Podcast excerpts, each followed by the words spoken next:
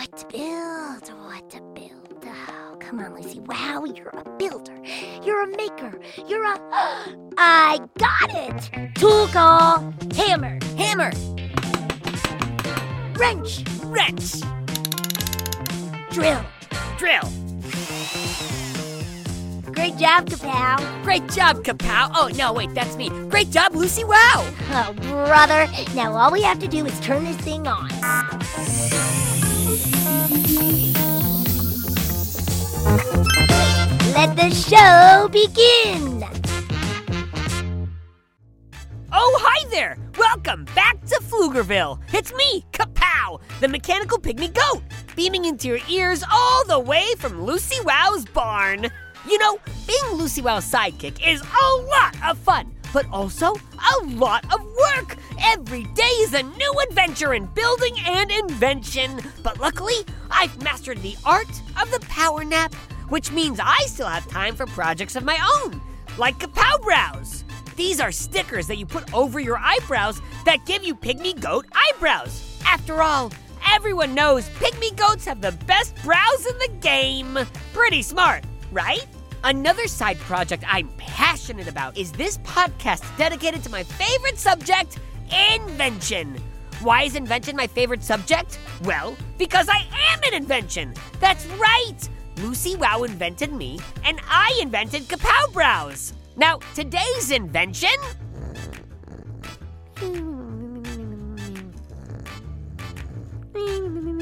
Oh, sorry. Power nap. Where was I? Oh, right. Today's invention. Like a squeeze of hot sauce on your flip flop burrito? A squeeze of shampoo on your pasta salad?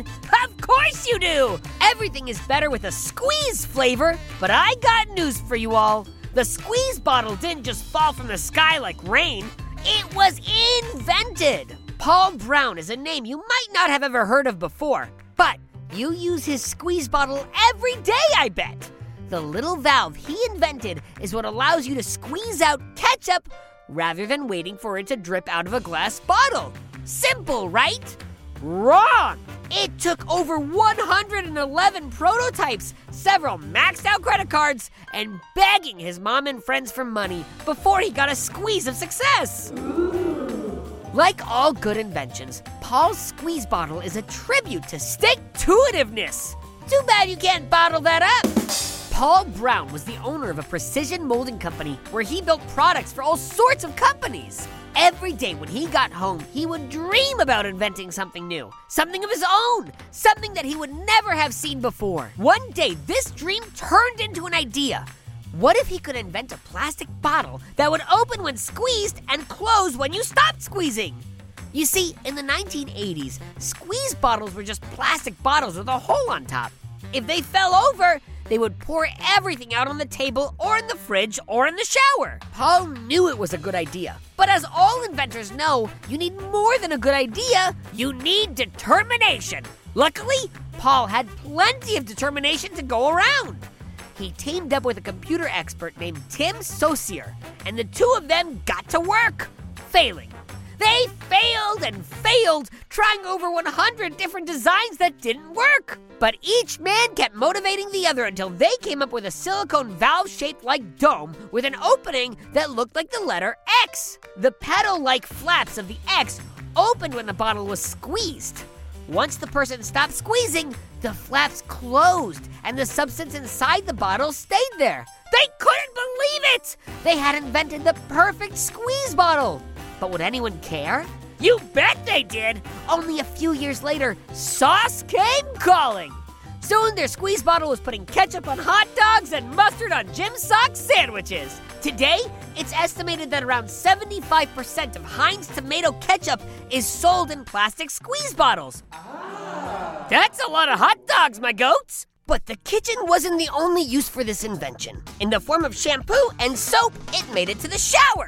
In the form of glue, it made it into the workshop. And then, still not done traveling, Paul's squeeze bottle went to space! That's right! NASA used Paul's valve to create leak proof cups for their astronauts to use in zero gravity. For the first time ever, astronauts were drinking without spilling. This sippy cup technology came crashing back down to Earth and found its way into baby stores around the world. There are a lot of big problems in the world, and it can be overwhelming to try to fix them all when you're just one person or goat without a lab or a bunch of funding. But don't lose hope. Start small. Look at all the little problems around you and see what you can change. Little fixes can have big impacts on the world and beyond.